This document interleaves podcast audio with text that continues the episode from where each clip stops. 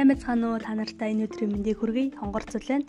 Ингээд ээлжид подкастаараа уулзж байгаа да. Тун баяртай байна. Өнөөдрийн миний ярих сэдэв бол хүний эрх ба хууль. Монгол хүн таны үнц нь яг юун дээр оршин тогтнодог вэ?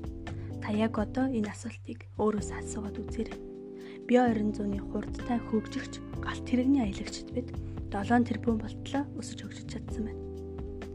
Хэрвээ та сайн анзаарах юм бол энэ галт хэрэгэнд дахин давтагдчихгүй хувь хүн бүр өөр өөрсдийн гэсэн үзэл бодлоор өөр өөрсдийн гэсэн хандлагаар харилцаагаар үндэсний хэлээр ярьж эрг чөлөөтэйгээр амьдарч байна. Чухамдаа өнөөдрийн бидний сэдв эрг чөлөө гэдэг үгнээс урган гарч ирэх юм. Эрг чөлөө гэдэг бол жинхэнэ утгаараа бид өөрсдийн үйл хэрэгээ өөрсдийн хүслээр гүйцэтгэхдээ бусдын үйл хэргийг өгөөсөхгүй түнд нь саад дотгор очруулахгүй байх явдал юм. Тэгвэл Джон Стюарт Мил эргчлөө гэдэг бол хүн бүр бусдын оролцоогүйгээр хийх зүйлээ сонгох боломж мөн.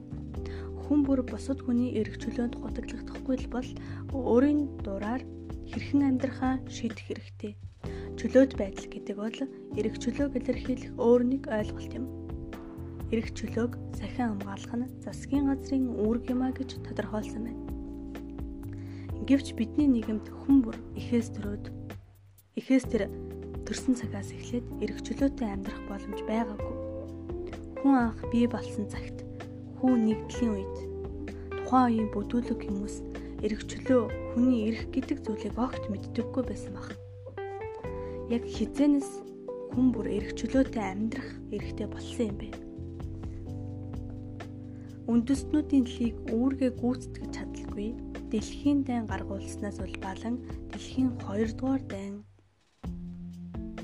ялагч тал болох холбоотнууд бодлон 1945 онд нэгдсэн үндэстний байгууллагыг байгуулжээ.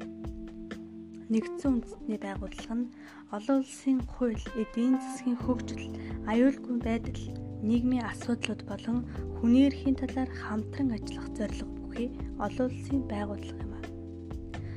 Өнөөдөр дэлхийн бараг бүх улс гүрэн энэхүү байгууллагад нэгдэн хэлсжээ.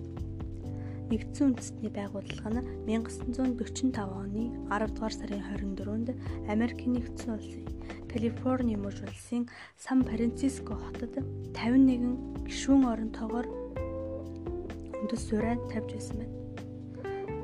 2020 оны байдлаар нэгдсэн үндэстний байгууллагын 193 орныг игнэнд нэгтгэсэн байна. Хүн бүр энэ эрх чөлөөг эдэлдэг л бол хүний эрхэм чанар, хүний эрх үргээ заавал мэддэг байх ёстой.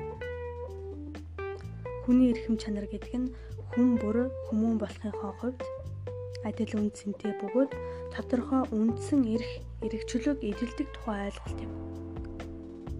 Хүний эрхэм чанар нь хүний эрхтэй шууд холбоотой. Өөрийн гэсэн шинжүүдийг агуулж идэг. Хүн бүрд адилхан эрхэм чанар байдаг бөгөөд бусад хүмүүс хэн нэгний эрхэм чанарт халдаж болохгүй. Хүн хүнээс хүний эрхэм чанарыг хизээд салгаж болохгүй юм.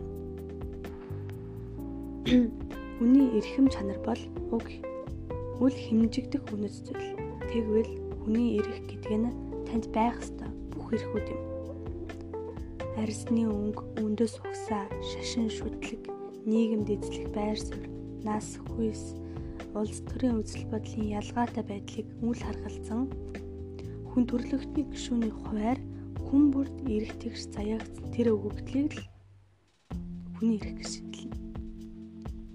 Хүний эрхийн ойлголт нь нийтийн тоотлын өмнөх 4-өөс 6 дугаар зууны үед эртний грекийн субститутын боловсруулсан байглаас заяасан жам ясны буюу заяагдмал эрхийн сургаалаас эхэллээ гэж үздэг. 1948 онд батлагдсан хүний эрхийн түгээмэл томгорлолт хүний эрхийн суур зарчмуудыг заасан байдаг. Монгол улсын хувьд хүний эрх эрх чөлөөтэй холбоотой олон олон хууль дүрм журам байдаг бидний эрх хуультай шууд холбоотой. Улсын их хурл хуулийг баталдаг гэдгийг бид бүхэн сайн. Хүний эрх бол хамгийн дээд эрх гэж би боддог. Иймээс хүн бүр эрхээ эдэлж өөрхөө биелүүлдэг хасаа.